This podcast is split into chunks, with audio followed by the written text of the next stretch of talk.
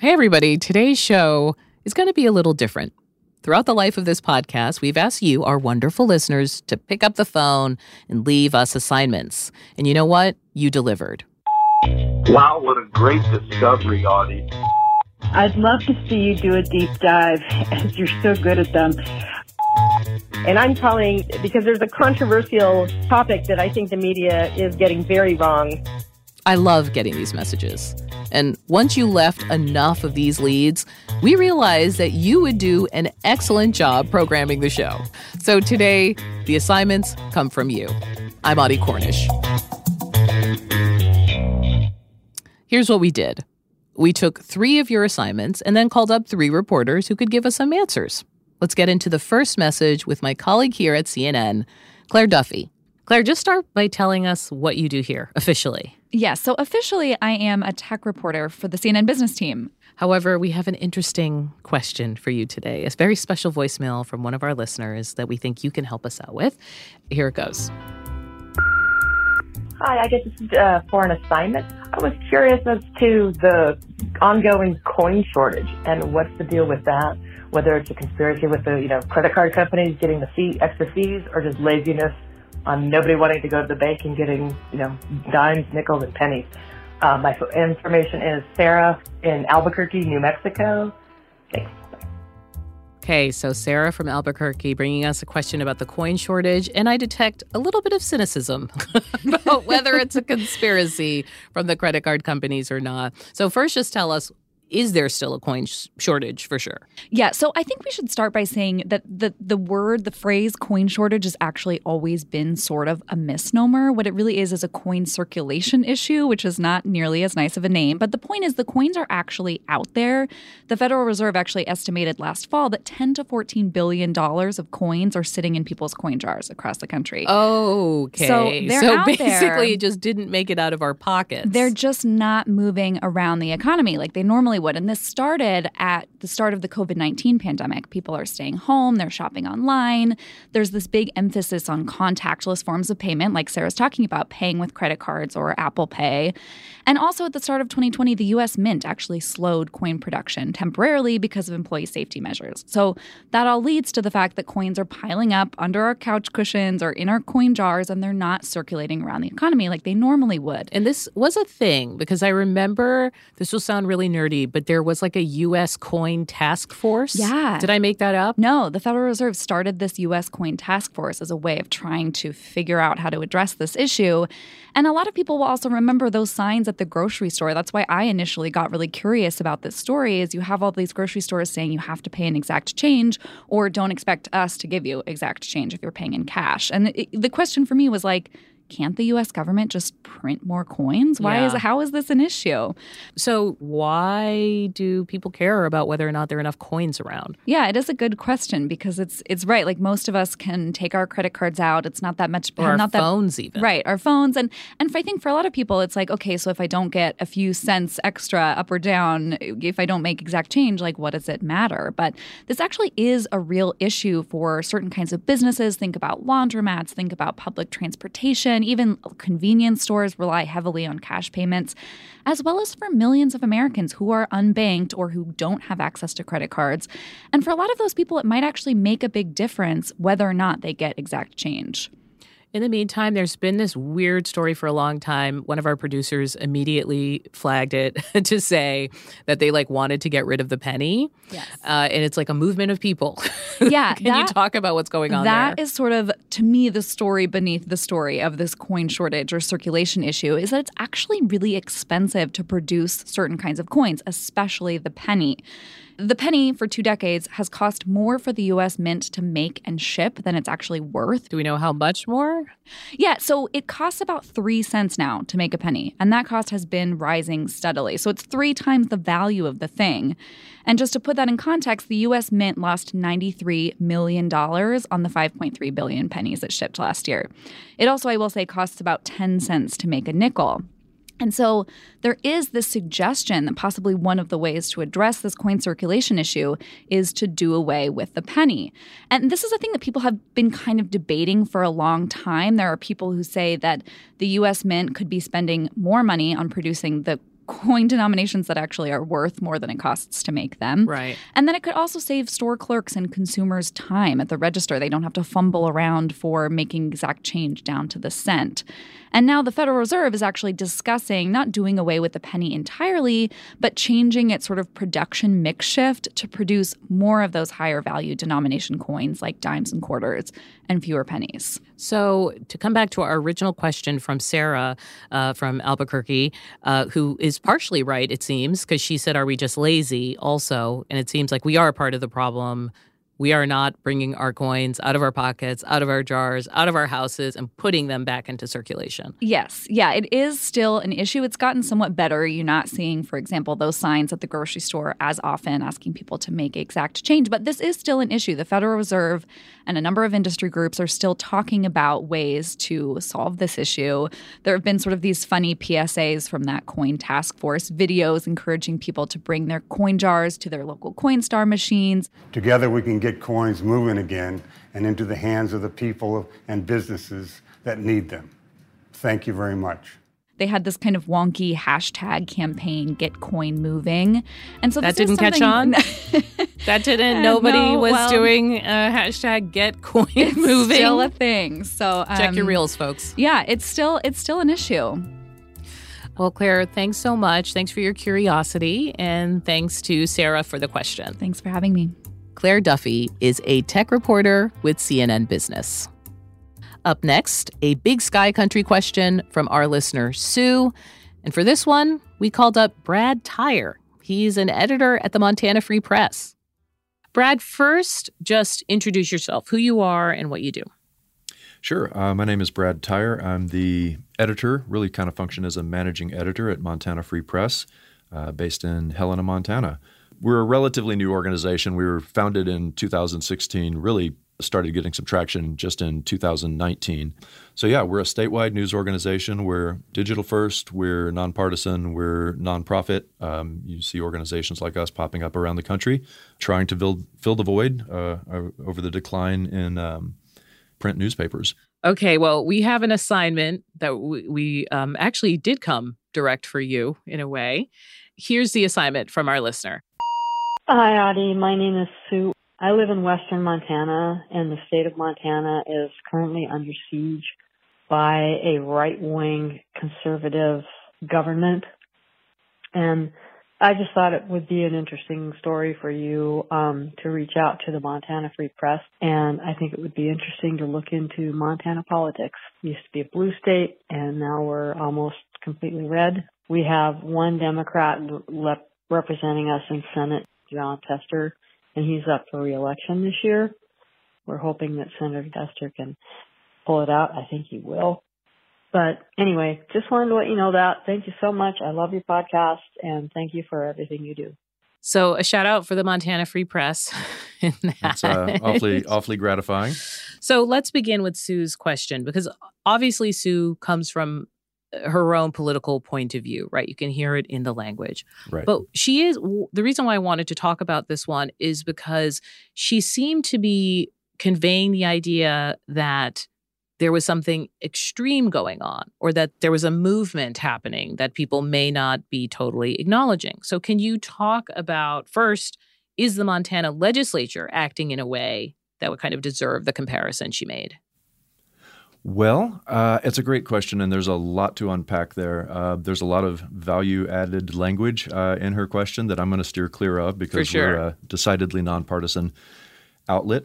Um, that said, during the 2023 legislature, for the first time in modern history, uh, the state GOP did have a supermajority in the in the state Senate and the state House of Representatives. And for the first time in 16 years, uh, Montana had a Republican governor. Uh, so the dynamic for years has been a legislature that has been, you know, maybe its most extreme impulses have been uh, kind of shut down at the governor's veto desk. Those impulses are are no longer being shut down at the governor's veto desk because uh, the the legislature has a friend on the on the second floor you talked about having a friend on the second floor. So we're talking about uh, the Republican governor, Greg Gianforte. He actually came to be known to me and probably some others because when he was a candidate for the U.S. House, he actually like assaulted a reporter. Sick and tired of you guys. The last guy guy that came in here, you did the same thing. Get the hell out of here. Get the hell out of here. The last guy did the same thing. You were the guardian. Yes, and you just broke my process. You, the last guy did the same damn thing. He still won. What has he been doing? Sort of where are the issues where he is kind of making himself known that might feel different to someone like Sue? Well, he initially came in uh, under a promise to bring Montana, you know, back to business. This was post-COVID. You know, Montana was one of the earlier states to have significant shutdowns. Uh, there was a lot of political blowback to that under uh, Montana's term-limited Democratic governor. There was also, uh, you know, the anti-abortion issue was big. Uh, the, the governor is a is a fundamentalist Christian, and has been on that that agenda for quite a while. And this is significant because Montana actually has pretty strong protections when it comes to abortion rights, which might surprise some people who haven't been watching the state for a long time. You might not guess it from a distance, uh, but there's a 1999 case in front of the Montana Supreme Court called Armstrong versus State. That is the case that established that abortion access is protected under the state constitution's privacy provisions. That has been reaffirmed by the Supreme Court several times. So it means that the discussion about abortion rights in Montana is like a live conversation. Very much so. Finally, I think that Montana is going to be kind of a state that political watchers might get interested in because of its Senate race coming up. So just to remind us again, Jon Tester is a Democrat. People might know him because of the haircut. He's got kind of a look, a vibe that's like, I'm from the mountain west. Right. Who is he in the state? Like, wh- what do people think of him? Well, he's he's popular politician. He's got a constituency, obviously, on the Democratic side. He is a dirt farmer from Big Sandy, Montana. He's got a he's got a flat top. Uh, he's missing some fingers on one of his hands from a meat grinder accident uh, when he was young. Came up as a school teacher in Montana and served in the state legislature and is now running for his fourth term. So even with this rightward shift in the state, which you described about the state legislature, he's surviving. Uh, he has survived so far. All of his reelection campaigns have been pretty tight, and uh, you know it's been several election cycles now that you, you know, we always hear that Tester is vulnerable. Um, he has not succumbed to that vulnerability yet. But he's always been looked at as vulnerable because he's out there, right? Like Republicans think, come on, Montana's a pickup for us at some point. And yet, I understand Republicans in the state are getting a little bit antsy about what candidate they're going to back, that there may actually be like a primary, like with real back and forth stakes. Who are the players? So um, it's worth noting that Montana's junior U.S. Senator, Steve Daines, he is the chair of the Republican Senatorial Committee. So he's kind of in charge of taking back the Senate in 2024. So he and Mitch McConnell uh, they have handpicked Tim Sheehy uh, to be the Republican to run against Tester in 2024. Someone they believe is electable. That's someone their job. That, someone they believe is ele- electable. Uh, somebody they believe can help self self finance a campaign. Um, he's a former Navy SEAL. Has that in common with Montana's Western District U.S. House Representative Ryan Zinke. He's a good looking guy, a quote unquote self made businessman resume.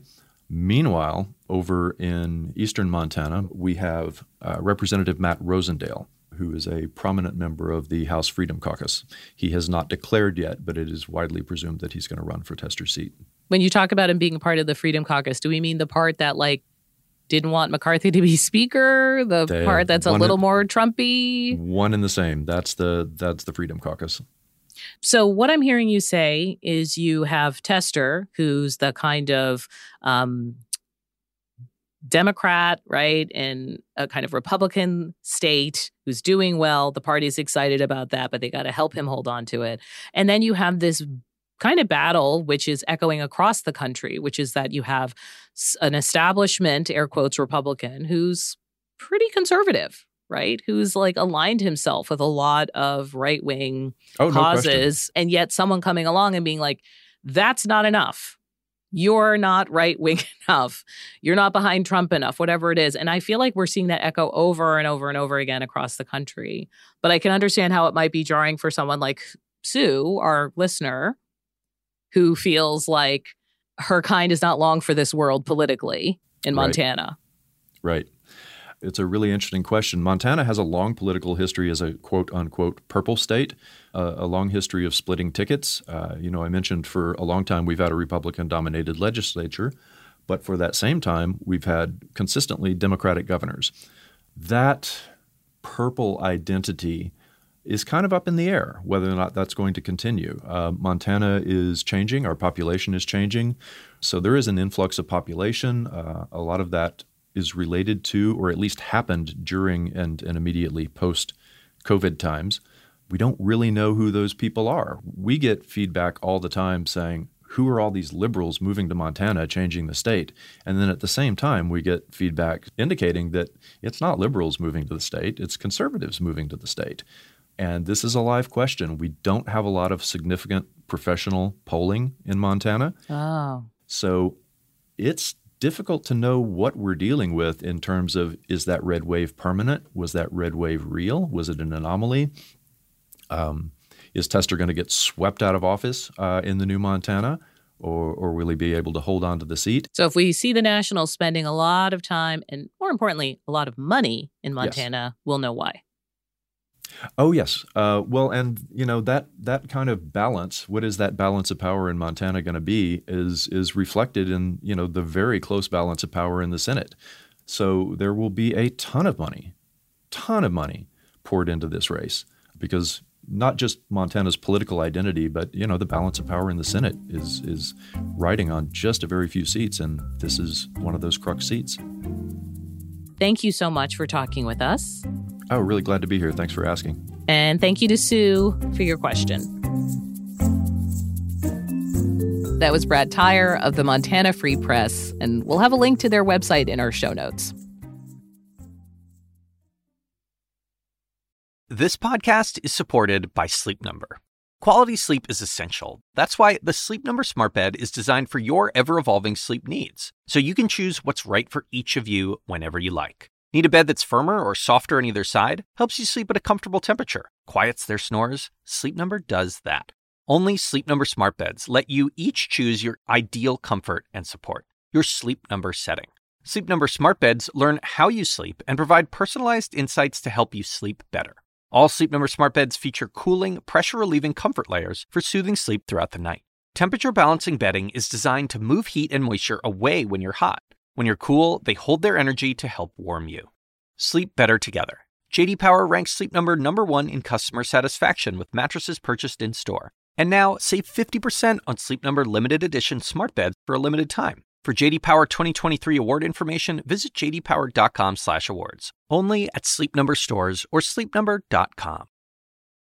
I'm Dr. Sanjay Gupta, CNN's chief medical correspondent. This week on Chasing Life, I'm a health reporter and have been for 15 years. And even I feel overwhelmed by some of the things I read about the stuff we're eating. My colleague Meg Terrell wanted to take a deep dive into something you've probably heard a lot about recently ultra processed foods. There is a lot to learn there, some fascinating stuff, and some of it is probably going to change the way you shop.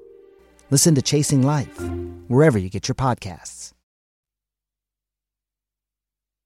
And finally, we're giving our last question of the day to our most devoted listener by far.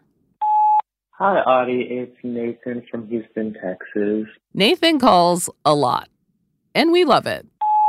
Hi, Audie. This is Nathan, and I'm calling uh, with another pitch. I just have to first say that thank you for the today's episode about. You have to hear this listener. They're adorable. I think he called more than once. Hi, Audie. I'm calling again.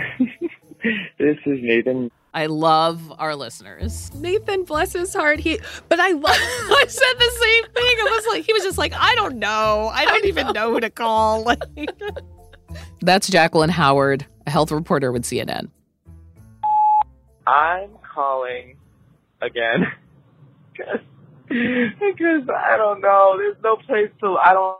I really want to know more about the effects of marijuana legalization on children.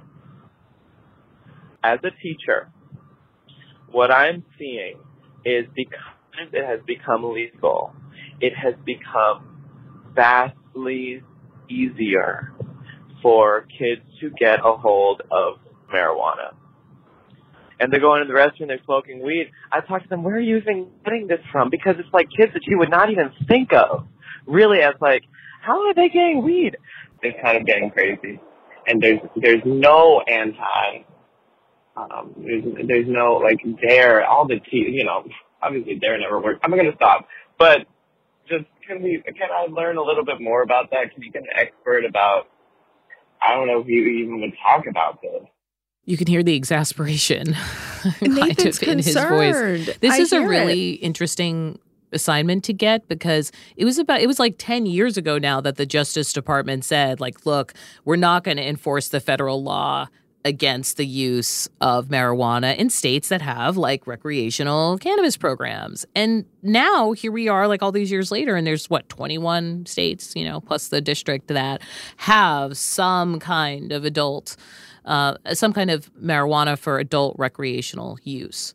So it's like just way more common. First, what was your initial thought when you he- hearing this? Yeah, you know, Nathan's comments uh, make me think of how uh, we do know there is data out there, and this is from the American Academy of Pediatrics, that uh, does say, of course, with marijuana legalization that may be associated with easier access and incre- increased availability um, for for teens specifically but also when you kind of think about generations in the past teachers previously had issues of kids smoking in the bathroom. And today, now we're hearing from teachers like Nathan and others of kids uh, using marijuana in the bathroom. And, and so my initial reaction is this is not something new. It's just to me the substance of choice has has shifted Yeah. and um, yeah, and, and I we have data to support that. There's a um, annual report called Monitoring the Future, and the latest uh, survey that's part of this report. It was released in December, and it showed that uh, the number one substance of choice that adolescents report using is alcohol's number one, followed by uh, nicotine vaping. But number three is marijuana. Mhm. So it, it seems like we're just kind of witnessing a, a shift in the substance of choice here. And, then it- I went digging into like the CDC rabbit hole on this. They survey kind of the percentage of high school students using this drug or that drug or report using it.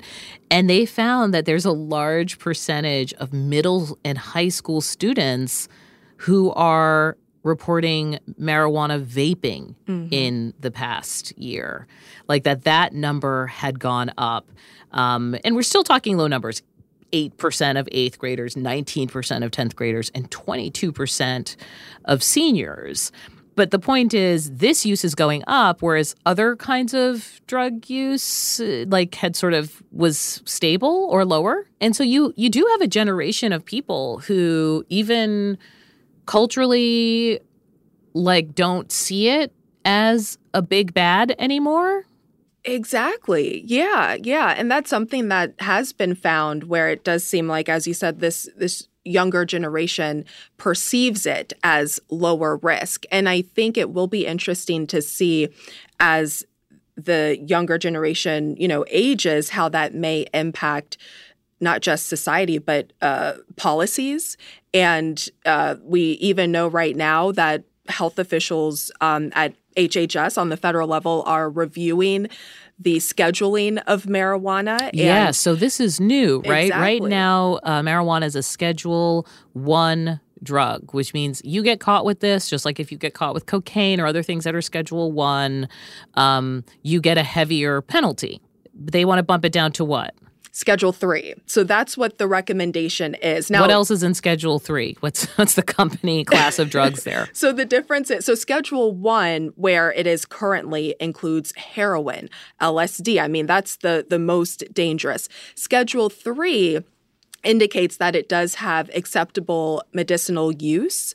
So uh, that would also include like some pain medications, for instance. And Schedule three is defined as having a lower risk of abuse compared with. yeah though i think i Schedule see in schedule three um, ketamine and also yes, steroids Yes, yes, exactly, exactly.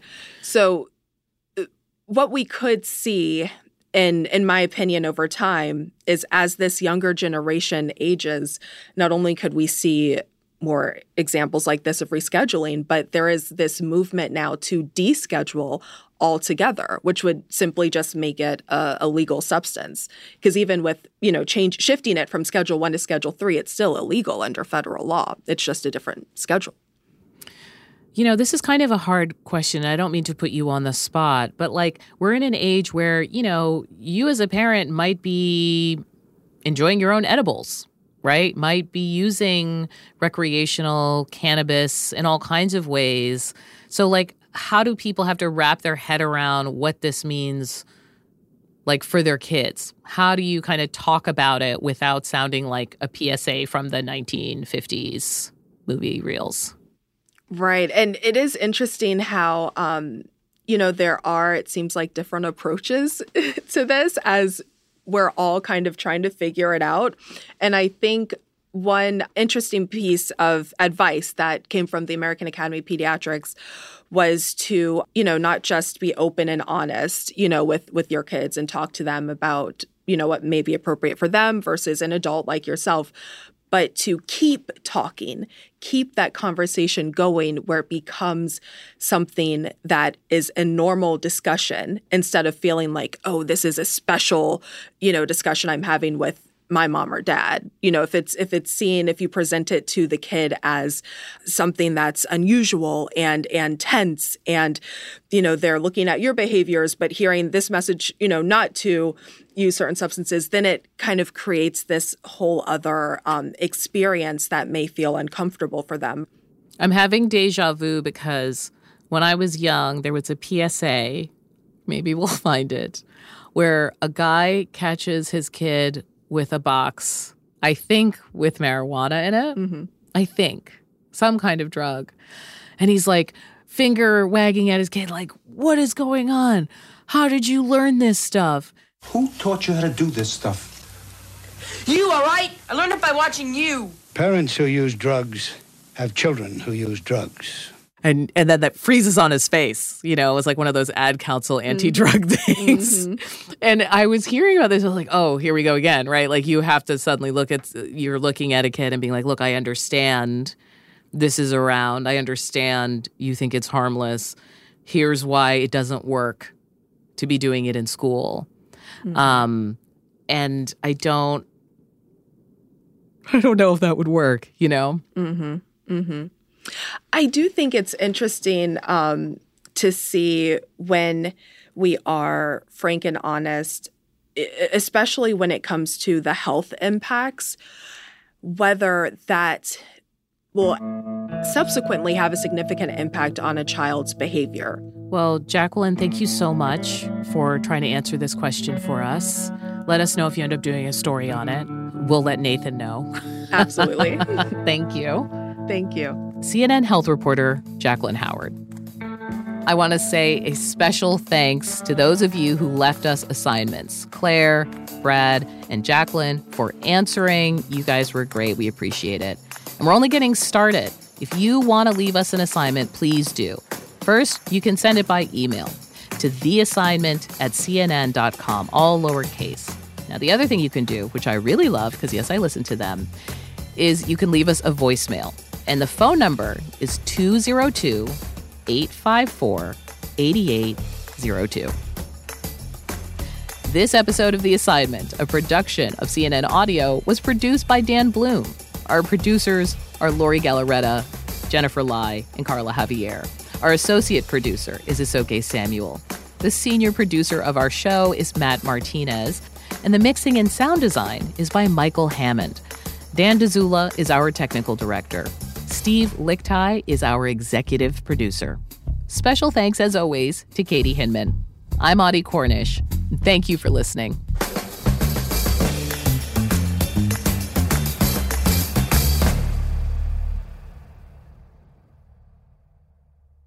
Quality sleep is essential, and that's why the Sleep Number Smart Bed is designed for your ever evolving sleep needs. So you can choose what's right for you whenever you like. Need a bed that's firmer or softer on either side? Helps you sleep at a comfortable temperature, quiets their snores. Sleep Number does that. Sleep better together. JD Power ranks Sleep Number number 1 in customer satisfaction with mattresses purchased in-store. And now, save 50% on Sleep Number limited edition smart beds for a limited time. For JD Power 2023 award information, visit jdpower.com/awards. Only at Sleep Number stores or sleepnumber.com.